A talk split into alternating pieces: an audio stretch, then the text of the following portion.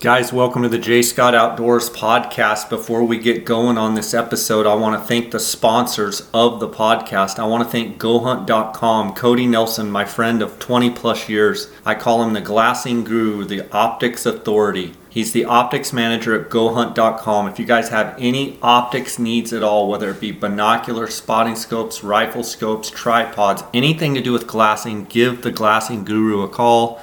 You can reach Cody at 702 847 8747. That's extension 2.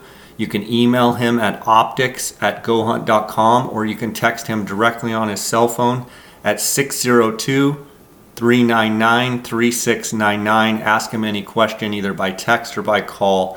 I want to thank Cody for all the work that he does with the J Scott Outdoors podcast listeners. I also want to remind you guys it's application season. There's not a better hunting resource than the Go Hunt Insider.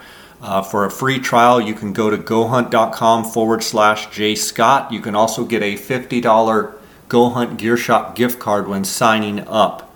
I uh, want to thank KUIU.com. Uh, KUIU Ultralight Hunting. KUIU is the ultralight hunting gear that I've been wearing since 2010.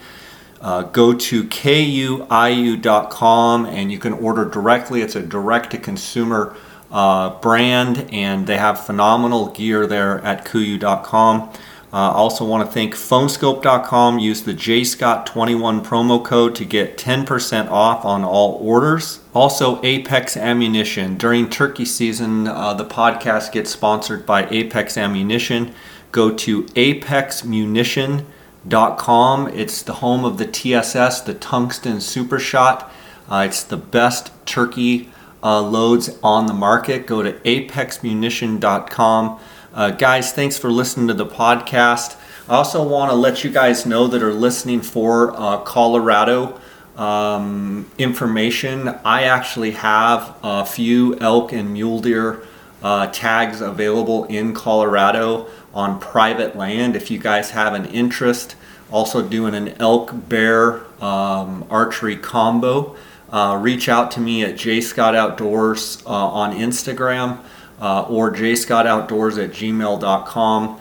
Uh, reach out, and uh, for more information, I'll be happy to share it with you. Let's get right to this episode. Welcome to the J Scott Outdoors podcast. I'm sitting here in my office. I've got my friend Brian Rimsza, whom we've just been on a hunt together for turkeys, and um, then he just made a whirlwind tour up. Uh, he had another turkey tag and went up in, in one day. Basically, you got up there yesterday afternoon and shot a bird, and we're headed home. Um, today, I want to talk about because uh, for Arizona turkey hunters, uh, the youth season starts this weekend, and then the general season starts, I believe, the following weekend after that. And so we're kind of getting in a situation where a bunch of people are starting to think about turkeys, uh, specifically in our state. And uh, most of what we're going to be talking about today is Merriam's turkeys. But, you know, Brian, you've shot the Goulds and the Rio and the Merriams here in the state of Arizona. So I think we, you know, it, it's, it's all relevant. Um, first of all, how are you doing? I'm good. How are you?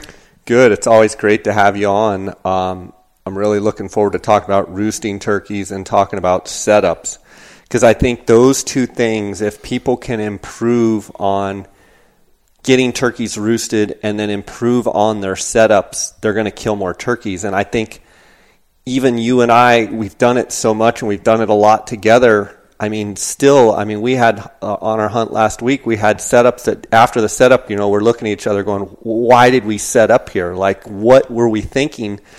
And it's funny how when those times come and you automatically just start throwing stuff down and setting up when really you're worried about the bird seeing you. You're worried about the birds coming in too fast. You know, you, if you take a little bit of time, a lot of times it means a bird getting killed and, and not getting killed. So that's going to be fun t- to talk about.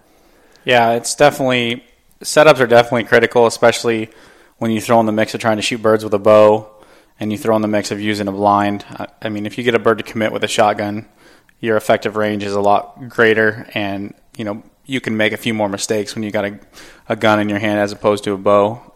yeah, and I mean the thing too is like um, with the blinds, you bring up a good point of, you know, uh, depending on your windows and such, I mean, you could have a bird come in behind you and you've got no shot. Whereas with the shotgun, you know, you you can swivel around a little bit.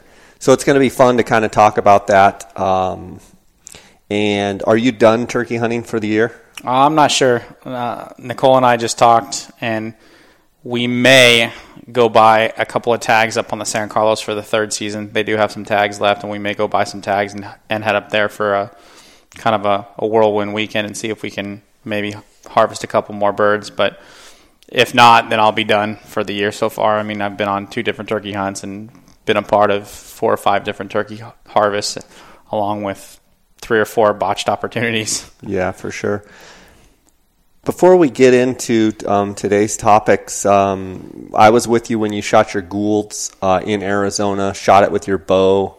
Um, that was several years ago. That was a fun deal. You finally drew that tag. Uh, and then you actually put in and drew the Rio tag up in, I believe, 13B. Yes. Um, curious to get your thoughts on the Rios in 13B and how that hunt went, and your your thoughts on their progression there, as as you know how how those birds are doing. You know, I don't know a whole lot about how they're doing. When I was up there uh, two years ago, it was there was plenty of birds, and they were super vocal and very responsive. But uh, again, you're only talking about two permits, and I think when I had the tag, there was one permit per hunt, and now I believe there's two permits per hunt. So anytime you have very limited numbers of hunters in the field, obviously your experience is going to be much greater, and the birds in general are going to be much more responsive because nobody goes to the strip just to drive around. Yeah, people go there for a purpose, whether it be deer hunting or you know hunting turkeys or hunting lions. So you're very rarely do you run into someone just running roads and driving around, which educates and impacts vocalization as vocalizations of birds out in the field uh, so it's kind of a unique state land hunt because you're only dealing with one other hunter up there, and typically there's enough birds to go around. You guys can, you know, get away from each other. I think that's one of the things, like with the Gould's hunts. You know, uh, it's been such a success story in Arizona. The NWTF and the Game and Fish Department has done a phenomenal job. Um, bringing the Goulds back in Arizona. But one of the things I'm starting to see now is that the birds have expanded so much and they're basically in every Sky Island mountain chain. But where we're at now is where where hunts say five, six, seven, eight years ago, maybe there was one or two permits. Then they split the hunts into two hunts. Well, now some of these units are getting, you know, 12, 10, 12, 15 permits per hunt. And it's kind of difficult because it, for the Goulds, um, it seems as though a lot of the units, there's really not tons of areas to hunt. And so while there's very few tags compared to Merriam's hunts, sometimes those Gould's hunts can be kind of crowded. I'm curious your thoughts on that. Well, I think they're definitely a popular hunt, and people are very excited to draw a tag as they should be because you can't hunt them anywhere else unless you're going to go down to Mexico. And I think maybe New Mexico has a resident tag or something, but I'm not sure. But the deal is is that people tend to hunt the same places because the birds were traditionally introduced in one canyon or another and they have expanded tremendously. And so you can get away from other people and get into a lot of birds. Uh, the hunt up on mount lemmon is very unique because you're dealing with campers and oftentimes easter may coincide with the hunt which increases the number of people up there. So it's kind of a non-traditional turkey hunt because yeah. you're seeing lots of people every day, yeah. and there's turkeys mixed in all over the place. I know you've experienced it with Casey Brooks up there and yeah. a couple other people, and yeah, and I mean on Mount Lemmon, there's really not a lot of flat spots. So in essence, wherever you have a flat spot, you have a campsite. So wherever you have a campsite, that's where the birds are because they it's I mean everywhere else is just straight up and down. I mean there are places in in 33 that you can you know get down in some more transitional areas and find some birds. Um, and I'm not complaining at all because it is a success story. And I don't know what the exact answer is. I don't know if you split it up into multiple multiple hunts or if you just maybe do one season and do it 30 days long, and then people can choose to go when they want. I don't know what the exact answer is, but uh, the NWTF and the Game and Fish have done a phenomenal job in reintroducing those Goulds. Um, and they are a fantastic bird. You've been down to Mexico also with me on my Gould's turkey hunts down there. And, Right.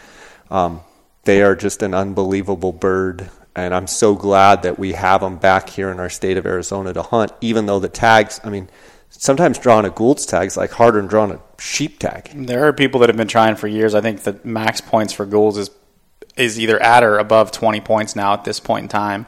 And I know people are really looking for that experience. And you know, the Goulds hunt's a great experience in Arizona. It's to me, they're just a tremendously fun bird to hunt. They're generally 20 to 25 percent bigger than the Merriam's birds that we have. They're pretty vocal and they're really beautiful with the real white tipped tail fan and, and such. And they live in a very unique part of the state, very unique country. You know, you can kill a Goulds in a prickly pear pl- in a prickly pear flat in Arizona, which is just kind of an unusual circumstance. pretty neat. You know, um, I, I think uh, you know Gould's. If I was going to give advice to Gould's hunters, I would say maybe hunt during the week if you have the opportunity. Maybe not even go opening weekend and, and maybe hunt like a Tuesday through a Friday morning and go, and you would probably literally see no one. Um, and but you know everybody's got schedules and what have you. But you know if I could offer some advice, it'd be you know do your scouting, but maybe just let the initial flurry of, of you know the opening weekend, so so to speak, traffic come in, do their hunt, uh, and then go hunt during the week. The other thing I like about Gould's is seems like during the day they're a lot more vocal for a longer period of time compared to the Merriams and even the Rios. And I I don't know if that's just from a pressure standpoint, but they really act like a turkey should. They gobble, they strut. You know, they're they're they're real interactive birds. Well, it's funny that you say hunt during the week. You know, obviously not everybody can do that. You know, it just depends on your schedule and your family. But what you can do is spend time in the field the weekends prior because no one will be in the field. Yeah. Very few people will go down and scout for turkeys. And if you can pinpoint where those birds are at, pinpoint those roost trees, pinpoint those setups, you can make yourself much more effective during that opening weekend. Even though everybody else is out in the field, you're already set up, you're already dialed in, and you can get down there and make it happen pretty quick. Uh, what it's kind of interesting you mentioned that because someone texted me yesterday after I posted that bird hunt Facebook that it seems like a lot of my hunts are quick, and you know I get it done pretty quick, and a lot of that comes down to one having previous knowledge. Uh, the spot that I killed that bird at yesterday, um, we've been there. You know, it's a spot you turned me on two years ago, and it's good. It's always reliable It's a producer, yeah. and so you know that makes it helpful but at the same time on other hunts you know i just spend the time prior to the hunt to put in all the legwork and so oftentimes i'm ready to rock and roll whereas a lot of people are figuring it out on those first three or four days For sure, and I think that leads us right into our first um, topic, talking about roosting turkeys. And you know, Dar and I, for many years, have been guys that have hunted with us. You know, they just they kind of shake their heads because Dar and I typically, you know, if we're it, you know, we're usually never back to camp, you know, an hour after dark at least, or or later, and um, you know, they're just like, why are you guys out so late? And it's it's one of those things. I know we started hunting together, and and roosting turkeys is kind of an art in a way. Um, but you have to be kind of disciplined and you have to be willing to go through the details and go through the process of getting a bird roosted. There's much more to roosting a turkey than just driving down the road, getting out, hearing a bird in a general direction, and going, Yeah, we got a turkey roosted. My question to you would be the importance of roosting turkeys and what I would call exact roosting. What have you learned and and you know what is your general thought of getting birds roosted? And i mean exactly where they're roosted. I mean the, to me the most important time of any turkey hunt is that evening. Because if you can roost a bird then you already know where you're starting in the morning you know where you're going to go set up and i think you'll agree with me that the most productive time to kill a bird is that first 30 40 minutes hour after he comes off the roost because they're usually still pretty vocal. They're still kind of getting things figured out, and you can still, you know, persuade them to come your direction. Um, I think what I learned from you, you know, growing up turkey hunting with my dad, we always roosted birds, and we did a pretty good job. Uh, I would say better than most. You know, we would get within a couple hundred yards of the bird and have a pretty good idea where he was at. Uh, what I learned from you is that it's really important to pinpoint within I would say 75 to 100 yards where that bird's at. And if you can do that, you can make yourself more effective because you can get in there right in on them. And if they just pitch out a short distance, they're almost in your setup. You're ready to go, and it just makes you way more effective. And in order to do that, you know, you got to be willing to walk in on those birds in the dark, keep those birds gobbling once they're in the tree, and they'll gobble for an hour, maybe sometimes even longer uh, after they've flown up in that tree. Just take advantage of that. I mean, if you walk into a bird in the dark and you're not using a light or anything like that, and you're not overly disturbing them, they're used to having elk and all sorts of other animals walk under them, so they're not going to freak out if you walk under them, long as you're not talking or you know shining lights at them and things like that. You can really pinpoint where they're at, and then figure out exactly where you need to be in the morning, and therefore they sleep the whole night, and you're already there in the morning. So I mean, you're ready to go.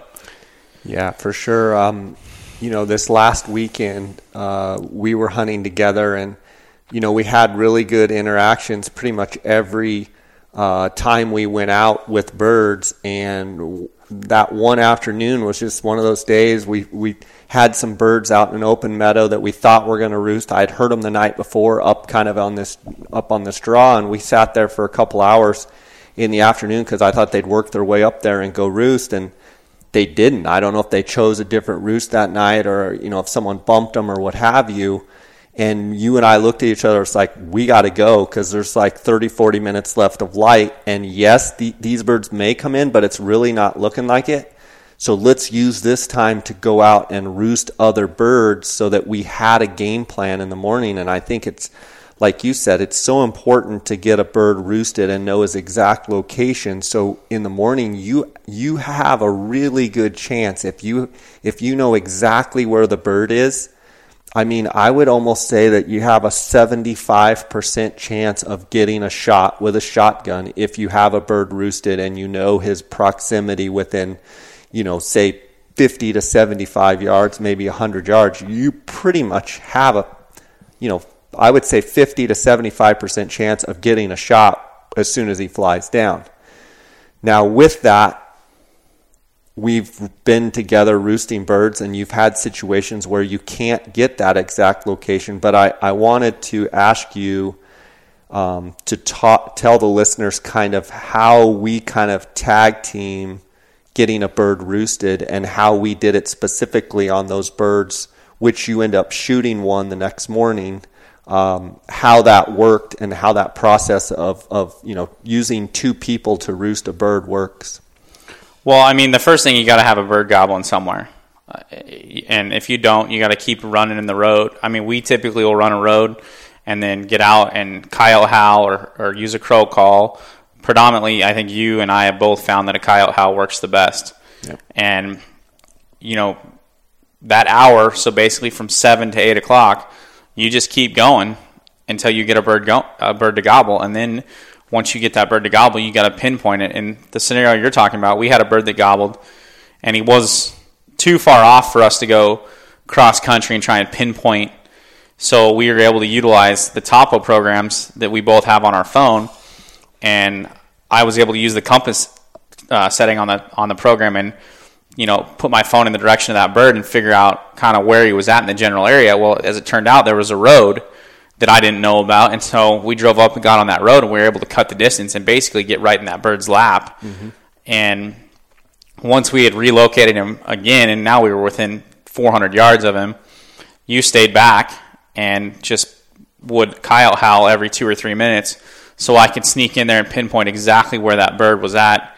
And we ended up getting it down to 50 yards, maybe yeah. 70 yards tops of where he was at. So much so that you you had all the geographic locations of the meadow, the group of trees.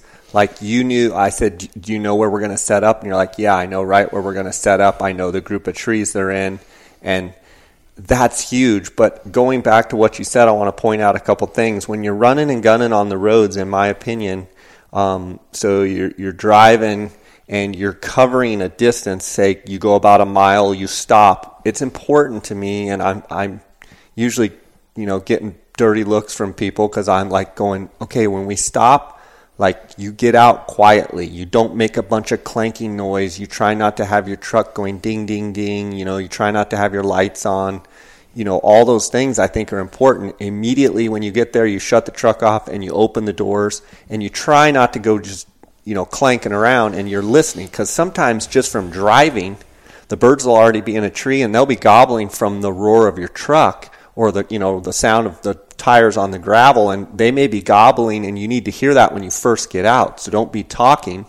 That's that's one thing where I think I'm super detailed and, and you know almost anal on. Um, the other thing is I think it's important if, if you're fortunate to have someone with you when you're doing the coyote howl, it's important I think to have someone stand 40 or 50 yards away from you or 20 or 30 yards at least because typically that obnoxious um, Primos Coyote Howler that I use, which I think I have other calls that sound more realistic, but that one is just so loud and obnoxious. I think that's why those birds gobble to it. But it's important to have someone away from you so that because when you're calling, a lot of times I can't even hear the bird that sounds off because I'm right in the middle of that loud call. And you know, I look at you and you're like, bird was right there. I'm like, I never heard a thing. Yeah, it's really important because that coyote howl can be kind of long and drawn out, and if those birds are right on top of you, which has happened to us before, they'll gobble right in the beginning of it, and you won't even finish your call. And so I think that's critical to kind of spread out a little bit so you're not right next to the guy who's doing the, the coyote. And obviously, if you're a solo, you know, doing it solo, you got to make the best of it. And I've never had major problems doing it that way. But I mean, uh, you know, it, if you can use the tools to benefit you, it's important to do so. And I think that one thing I want to mention is that if you're driving around during the day hunting an area, if you're new to turkey hunting or you're new to the unit that you're hunting in, pay attention to those roads that are good loop roads that drive along the edge of a canyon or drive along the edge of a finger because birds don't roost typically in flat country. There always is going to be some sort of contour and typically they like the ridges. And so pay attention to that stuff when you're driving around and say, you know, this would be a good spot to come back in the evening time because you can hear a long ways and you know it's a good spot for a bird to roost. So pay attention to that. So when you're driving around, because the nice thing about turkeys, unlike some of the animals we hunt, is you can go into a new spot and they're vocal, and you cover country in that truck until you figure out where those birds are at. And once you figure out where those birds are at, then you start to pinpoint things. Yeah, I, I, I think that's a, a, a, huge tip by, you know, covering country. Um, you mentioned something where we use the topo maps on our on our phones, but you can also just observe what you're seeing. And you said, you know, canyons. Notice where roads are out in a flat and there may be a canyon on either side. That's a great candidate because now you've got on, say, the left side and the right side of the truck, you have parallel canyons or what have you even if they're perpendicular, where you've got contour breaks, which we know the birds typically walk across the flats on the tops of the ridges, fly straight out into the roost tree. Well, in, in order, the reason they don't roost on you know flat ground, so to speak, is they have to exert so much energy to get into the tree. Whereas those contour breaks, those ridge lines, those canyons, and what have you, they literally can just pitch be on flat ground, take a couple running steps, and you know flap their wings a couple times and be up in a tree, even if they have to leapfrog, you know, and work their way up the tree. Um, contour breaks are huge, so I'm glad you brought that up. Um, back to pinpointing the birds, you had mentioned where um, we used a road to circle around, and you're like, that bird's like three quarters of a mile away, but there's a road that gets close. Well, when we got on the truck, we made a point not to drive right on top of the bird. Park back, you know, three or four, five hundred yards, or sometimes more, and then walk down the road. And it's dark. You know, you and I are walking in the dark, and then I said, okay, I'm going to back up. And I think it's specific, and, and you can use radios too. I mean, if it's legal in your state, you can say, hey, you know, call me if you need me to call on the radio. Or what we did is I said, I'll give you about four minutes or five, you know, we have a set time. I'll give you four minutes to get down there. I'm going to call one time and then two minutes later, I'm going to call again so that it gives you a chance to leapfrog if you needed to get a little closer to pin them down even more. Right. Um, and as far as marking, So I think one of the things that's important when you're the person that's actually getting close to the bird and trying to mark the bird is you don't want to have any lights on, no headlamps. You don't want to have the light on your phone. If you have to use your phone in your topo program to mark the bird or your GPS, highly recommend like turning your back to where the bird is, you know, putting your coat over, trying, you know, if, if, if you go walking down the road the night before and you've got a light on and you've got your phone and they the bird sees the, the light not always, but a lot of times the next morning they're still going to remember that. I, I know people that say, oh no, it's a turkey, they're dumb, they don't. Well, when they get hunted a lot on public ground, they do. So I try and minimize any human noise, any human lights, anything that's going to associate the noise they hear of me walking with the human. Thoughts? I agree with you. I mean, I think that we're we're extreme on that part. I mean, we try to make. I, I want to put everything in my favor as possible. Right. And so we're super extreme on that. And some people will say, oh, it doesn't matter because it's just a dumb bird. But the, we're out there spend, exerting time and trying to hunt these guys, and we want to have a great experience. And so we try to put everything in our favor as possible. And we use our phones. You know, you dim them down, and then you put a jacket over it, and then you got to mark the spot, and you mark the spot, and you get out of there. I mean, you know, this last hunt that we were on together, the moon was full. So I mean, it was like having a nightlight on. We yeah. could, I could see the entire meadows for my setups. I could see where I wanted to be. Um, you know, and so it was it was it made things easier because having a full moon and we were fortunate because we were able to walk down the road and basically set up 50 yards off the road which is nice because you can get in there quieter and you're not tripping over things and making a bunch of noise let's talk about if you don't mark it on a gps one of the things i like to do is mark it with a log mark it with stacked rocks i do not like to tie ribbons on trees um, you know i just guys i would recommend not making a habit of tying a bunch of plastic ribbon on trees, but mark it so that um, you know a lot of times if if say there's a Forest Service road and then I'm down a skid trail road that's kind of just you know a blocked off road or something. I'm going to mark it with, with some logs or some rocks so that when I'm walking in the morning, I don't need a lamp, I don't need a light, and that I get to my mark where I'm going to step over it basically in the skid trail where, you know, two logs put together in the middle of the skid trail and then I know from there I've got to go 50 yards to the left or 75 yards to the right or keep going down the skid trail 100 you know steps and I'm going to be right where I need to be. I think it's important and I've even heard guys talk about, you know, back east where they're like raking the leaves so in the morning, you know, they can come in a little bit quieter. Um, and let's talk about okay, so that the the other setup where you had birds where it was you, me, and Nicole um, you had uh, come out of a piece of country and were coming back to camp. And that's another thing I want to talk about is when there's roosting time, even if you have a bird roosted, you and I are kind of similar in that we're kind of still roosting birds all the way back because if you're hunting with other people, they might not have birds roosted. So you're already going back towards camp. You might as well make a few stops and try and get a few other birds at least roosted in case your buddy doesn't have uh, anything to go after.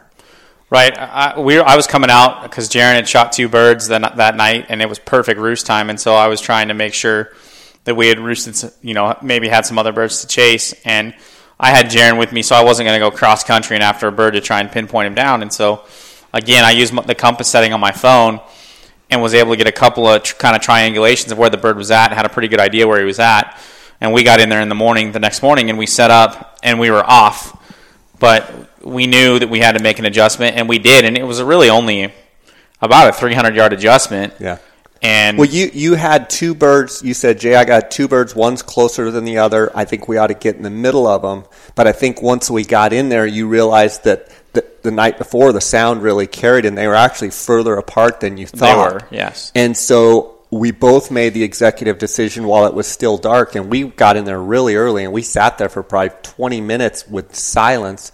Once they started gobbling, you know, the, the further bird gobbled first. I thought, well, maybe we ought to book it way down there after him. And then the bird, you know, ch- started chiming in. We were able to make an adjustment quick enough, and it was still dark enough I think the key to that was we got close to that second bird or that closest bird. We got close to them, but not too close. Because once they start gobbling and they're awake, I'm a firm believer of that's not the time when you get close. You get as close as you possibly can without them seeing you or without them knowing that you're there. And we were able to get in close. And I think another thing that helped us there was there was some kind of canopy of trees between us and where the bird was roosted. And we were yes, we made noise because there were several several of us walking, you know, on pine pine needles and you know what have you but there was enough, you know, cover between us and the bird that I, you know, you were able to set up the blind. I mean, it was, I mean, it was perfect. We actually moved right in on them, and I think people, if I if I think I could be much more aggressive getting close to birds than you think. Um, you think like the, the the second setup where we were talking about where we marked them off the road I mean, I literally think we could have walked 10 yards under their tree without spooking them. I agree. Not that we would want to, but I think if you go early enough in the dark, I literally think you could go lots of times and be 30 yards from them if you go at, you know, 3 a.m. They and you literally not that you would, but you could literally shoot them out of the tree as soon as they make a gobble. Right, get that close. And I, I think you can do that over and over and over without screwing up your deal, but I'm always afraid to. I think if there's one thing I learned from you is get in there early. I always got on birds early, but never as early as you do. I mean, we are up at 2:45 with birds roosted, and usually set up under the bird by four at the latest, depending on how far our drive is. And I think as for a new turkey hunter or someone who's learning the ropes of turkey hunting and trying to learn how to be successful, I think that's with roosting and then getting in there early are probably the two things that can make you more successful. And it's really important to have the bird pinpointed from the night before if you're going to get in there early because if you're not a great turkey caller or you don't have a ton of experience, you know, killing turkeys, if you can get within 50 yards of that tree, even if you're not a great turkey caller and you got a couple of decoys out and you got in there quietly, just a couple of soft yelps on a very basic slate call, and those birds are going to drop into your set, and you're going to have a shot at a bird at 40, you know, 30, 40 yards. I, I, would even argue that if you can get 50, 60, 70 yards from that bird roosted in the tree and you literally don't know how to call at all, I'm going to say, unless he flies completely away from you, you're going to get a shot probably in one direction or another because they just pitch down. Um, as long as they don't pitch, you know, over the top of you or, or a long distance away. If they pitch down, I mean, they're almost in range. Right. So I think setup, I think proper roosting and, and roost setup is more important than the quality of your calls because we're also talking about tree calls you know, where it's just a couple little soft calls. And, and if they gobble to you, really, you could just sit there and wait and not make another peep. And you've got a really good chance of shooting a bird. Yeah, one thing that we should mention about on the early morning setup once you're set up on a bird is you very rarely want to set up below a turkey, downhill from a turkey. Because remember, they pitched into the tree typically from the top of the ridge and they're going to pitch out very similar direction for the most most part. My experience has been is I've been on a couple of birds or flocks and kind of been dogging them to the tree and then watch them pitch into the tree. And if they're just doing their thing and then they pitch into the tree, my experience has been the next morning they will generally pitch into the same spot to come out of the tree. I couldn't agree. I couldn't agree anymore. I, I, I think I, I think it's important to, to pay attention if you get the opportunity the night before, if you're fortunate to watch them fly up or or or be able to deduct from where they launch from.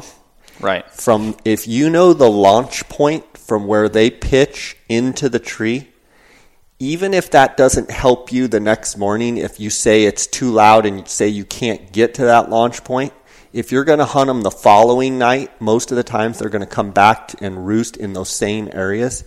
You can basically be set up with your decoys at the launch point, and now your afternoon setup success goes way up because you just learned that those turkeys pitch off that ridge within, say, a 50, 60, 70 yard area.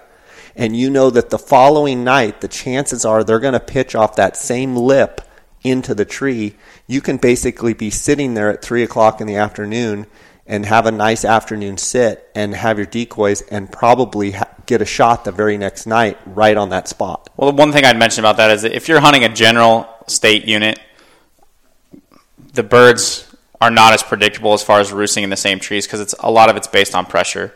If you're in a state unit that's known for good turkey hunting, um, I'd say like a 23 has a lot of birds. Those birds won't always roost in the same spot because they're getting pressured throughout the day. They're getting bumped around. And so just be aware of that. I mean, if you're hunting the reservation or a very limited turkey spot, you know, up on the strip hunting Rios or hunting Goulds somewhere, there's probably a pretty good chance they'll roost back into those trees. And so it is important to take note of that. And if you're, a, again, a new turkey hunter, mark those roost spots on your phone or on your map because that's building data for your next year. Because if they don't use it the next night, the next night or the next night, eventually they're going to come back to that roost spot and, and use those trees. And so it's good to mark those spots so you have an idea of where to where to go back to and where to hunt. I mean, you're always trying to collect data and use it for later on down the road. Yeah, and a- another point to that note is is like um, if you're set up in the morning and you've got the bird that you roosted gobbling, and now you hear over to the left and you can kind of see, and there's birds over there. Remember where those other birds are gobbling, and remember, okay, I got birds to the right, I got birds to the left, because maybe you botch your bird coming out of the tree, maybe you spook them, maybe you shoot at them, maybe you kill them, maybe you have multiple tags, you're hunting in New Mexico or whatever, but you're like, oh, off that point over there on that east slope, I heard birds gobbling. So maybe that night, that's where you go set up in the chance that those birds come back to that roost. I think it's, I think one of the things that I've been blessed with is I'm very detail oriented and I take in all of what's going on. And I've learned to kind of be a predator, like, like take in all of that information so that when you go to kill, like I'm going right there because I heard birds there. Well, that just gives you a percentage chance of, of a much better percentage of being able to be on birds because I heard them. It's not the bird I was after, but I paid attention to where they were, you know, mm-hmm. w- that morning. So I, I, I, think that's something to point out. Uh, I think we talked about where birds typically roost, contour lines. We talked about uh, how we roost using the buddy system. We talked about marking uh, where the birds are. And I, I think um, let's move a little bit into setups. Uh, and we'll talk a little bit about roost setups, and then we'll talk about just kind of mid morning run and gun setups.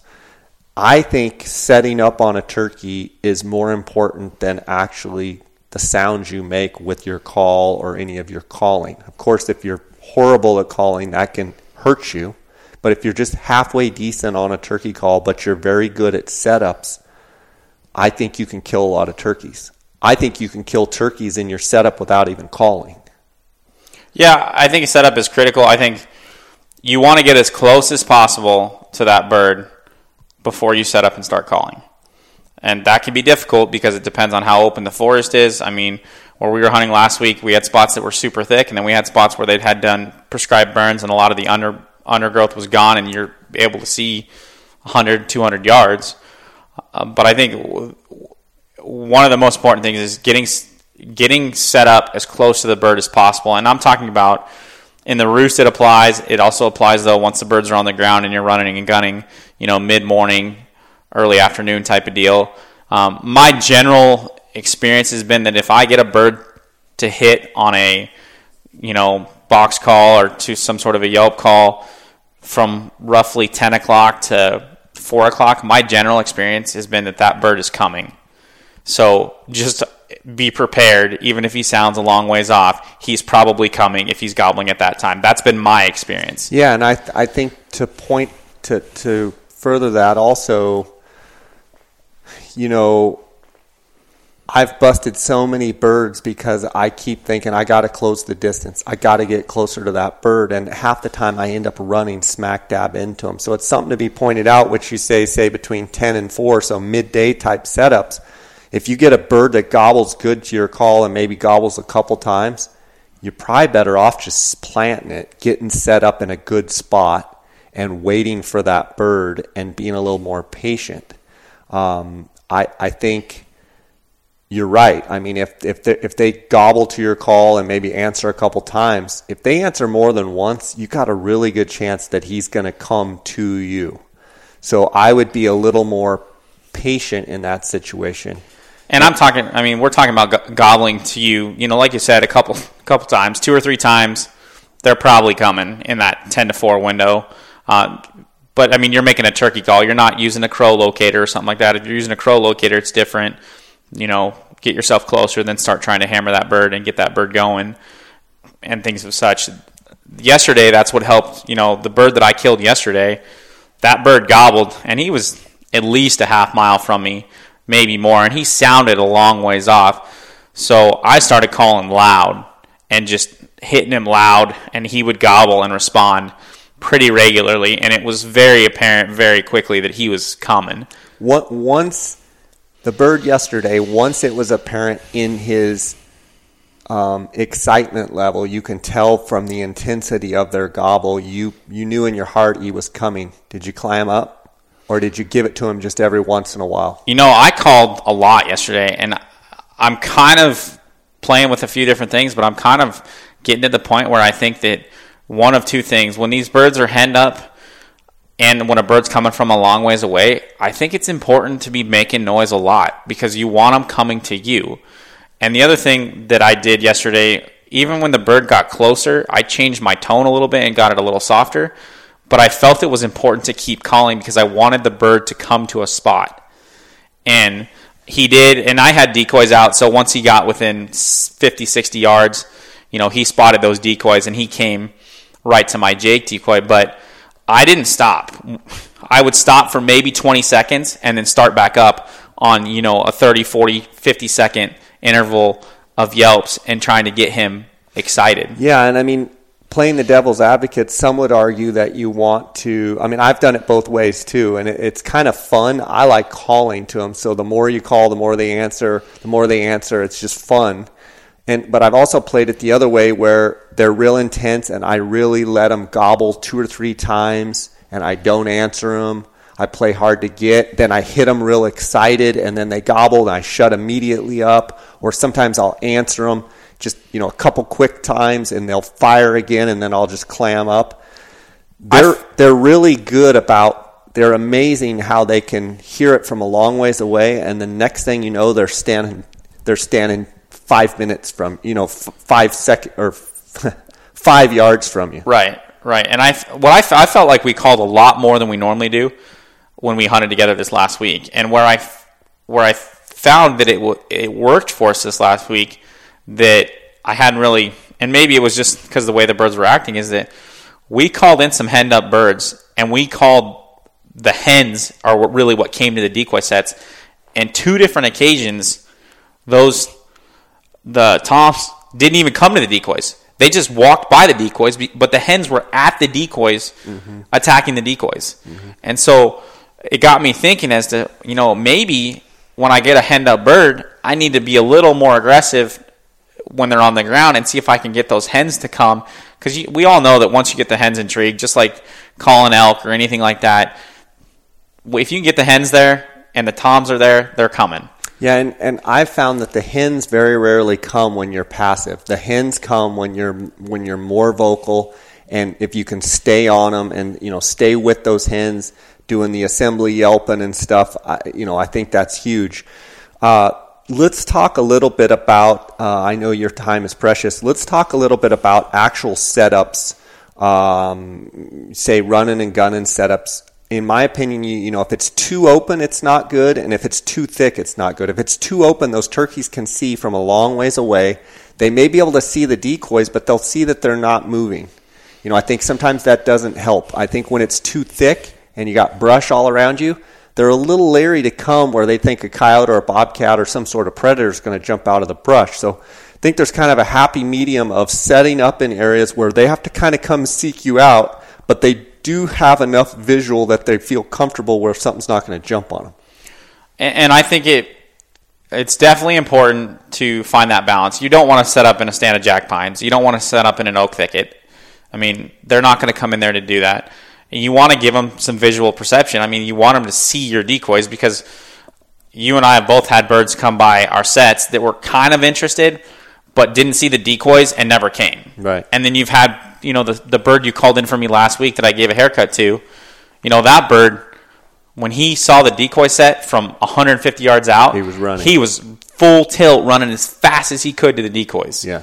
And so, uh, you know, I try to get those decoys in a big vi- in, in a out there so that so, so that they can see them, and I try to stay back just a little bit into that thicker cover or something like that to give myself a little more freedom of movement. I, I think it's important to point out when you're setting up, set up in the shade, figure out which way your sun is moving, whether it's you know morning before noon or it's you know two, two three o'clock where your sun is going, and where you need to set up so as that sun is shifting, you're going to be more in the shade rather than less in the shade. I think if your decoys can be in the sun, I typically like that because they can see them from a lot further away. But I think from you as a as a hunter need to be set in the shade. If I can get my back to a big size type ponderosa pine that that gives me a lot of cover, I think that's huge. And I like to um, let's uh, obviously this is an audio podcast, but let's say if you're using a clock and and there uh, you're at six o'clock and say there is a bird at twelve o'clock, so straight out in front of you. If you're a right-handed shooter with a shotgun, I think it's important that you need to be set up at say two or three o'clock so that you can swing your shotgun. Uh, because if a bird comes to your right uh, you'll have limited, you know, limited uh, uh, field of swing with your shotgun. I think that's important. Um, any, anything to add for setups? What I think is important is exactly what you mentioned. You want wherever the turkey's going to come into. If you're a right-handed shooter, you want your left shoulder basically pointed. If you're drawing a straight line out your left shoulder, that's what you want pointed at it. And it's the same for a bow as it is for as for a gun because if you're a right-handed shooter, it's very easy to swing left. If you're a left-handed shooter, it's opposite. It's very easy to swing right. So you want to make sure that you set up that way. Uh, one of the things that I've been trying to perfect the last couple of years we've been hunting together is trying to shoot birds with a bow. Obviously, I love bow hunting. Turkeys are not exactly made for bow hunting, and they've schooled me more than once. Um, but one of the things that I find is important is give yourself a couple of 12 as big of trees kind of between you and the bird and what I, I don't mean bushes i mean pine trees so if you that, can get that a are opaque that you can't see through that you're almost behind where it blocks your whole field Right. where they can't see you well my yesterday i had the decoy set up i had the, the jake set up at 16 yards and i had three probably 12 inch to 18 inch diameter pine trees between me and the and the decoy. And they were not in a line they were in different places. And i did that because i knew the bird would have to walk behind one of those trees and if i needed to i could draw. Now this bird came in solo so i just waited for him to get to the decoy and he was strutting. And as soon as he pirouetted to where his tail was to me eh, you know his head sunk down blocked by his tail fan i came to full draw. He had no idea. And as soon as he pirouetted around to me i shot him you know? And if you get a solo bird in, I think we have put a lot of stress into trying to shoot birds out of a blind with a bow. And I'm starting to think that the headache of trying to set that blind up and carry that blind everywhere is is almost not worth well the pain. the fact that they see the blind sometimes and they spook off too i mean you're running gun style like you did yesterday where there's no blind. I mean we've had birds come and we're pretty convinced they looked at the blind and didn't like it. We've also had birds stand three feet from it and act like they didn't care but um, you know i think that's one thing about a blind is sometimes those birds get funky and don't want to come near that blind. I I definitely feel like this past trip that we had together that the birds were definitely weary to the blind. The bird that I gave a haircut to, there's no reason for that bird to come in and not just attack that Jake, but he definitely looked and saw that blind and freaked out. Mm-hmm. And you know, like I said, if you're calling a solo bird in, there's no you don't need a blind in, in my belief, because the bird's going to come in strutting, and when he comes in strutting and he turns that tail to you, you're going to let him have it. Now, with that being said, you know, two things. You can take that Jake and make that Jake face you because that bird's going to come around to the front of that Jake and want to face that Jake head on. And so when you set that Jake decoy out there, you might want to set that Jake decoy facing you because you know he's going to come around to the front of that bird. But typically, my experience, your experience, they always, when they come in, they're they're going to spin around that bird multiple times, Right. and they're going to give you plenty of t- chances to draw your bow. And And my buddy Chris Rowe would argue to put the um, decoy parallel, so facing parallel, so that the bird comes and you have a broadside shot. Right. So I understand all of that. I I kind of like the decoys facing me because that tells the bird that's coming in that this bird is looking in my direction and there's no fear here. There's no problem. And we can talk about decoy setups another time, but I think it's a great point that you know it, it's it's kind of a crapshoot as far as setups, but it, it's something you kind of learn and you get get familiar with. It'll be interesting next season uh, when we get to hunt together. Maybe we ought to just try and go without the blind. I mean, I was with Mike Jones, same type of thing. We had two big trees. He was behind one of them, but there's another. So we had several potential possibilities where he could literally draw and the bird could he could stand up and jump around and the bird wouldn't see him Right. and then there's another tree that's out you know f- 15 yards that if that bird goes behind it now he's got two trees that are basically blocking him and maybe that's the ticket Well, I mean, yesterday's setup for me was perfect, but to to go back to what your buddy uh, Chris Rowe says talks about, I like to shoot the bird if he's facing me with my bow because it's a very easy spot to aim at, right below where the net goes into the body, and right above the beard. If you hit that bird there with an arrow in that vertical line, he's done. Right. My arrow right went in below there- color and my arrow went in there yesterday and came out just next to his uh, where his tail fan comes together, so just next to his butt. And that bird went 20 yards and fell over dead and was stone cold dead. Yeah.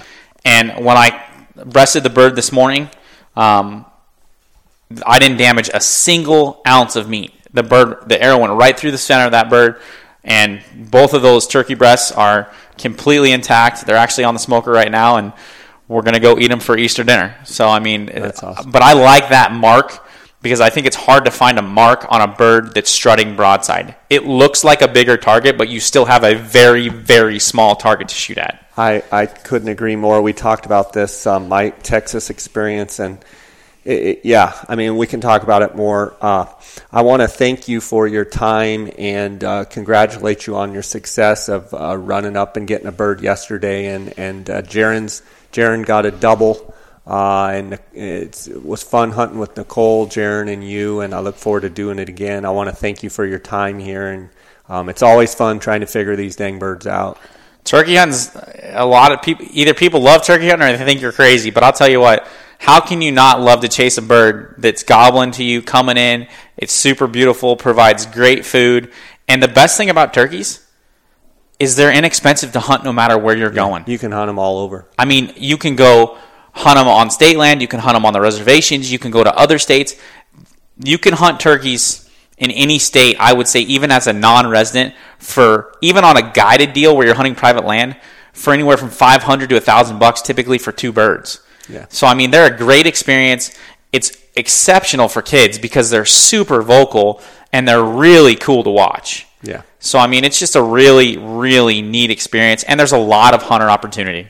Yeah, I mean, I'm just, I, you know, every year I, I hunt and I don't know how many birds I've seen shot. I don't know how many birds I've shot, but it, it never gets old. I, I told um, uh, Mike, you know, I'm like, this, it's the same every time. I get the same rush, whether I'm shooting or if a bird comes in strutting, gobbling, it's the same feeling. And I hope that never goes away. And it, it I get the same feeling on every turkey. Yep, me And, too. I mean, it's probably in the hundreds of birds that I've seen get shot, and it's the same feeling every time. They're just fun. And the best part about turkeys, when you're done, you walk over with one hand and pick it up and carry it back to the truck. There's no, No major 18 pack trips. There's no, Yeah. you know, $500 backpack to carry the thing out with. I mean, it's it's just so much fun. Yeah, for sure.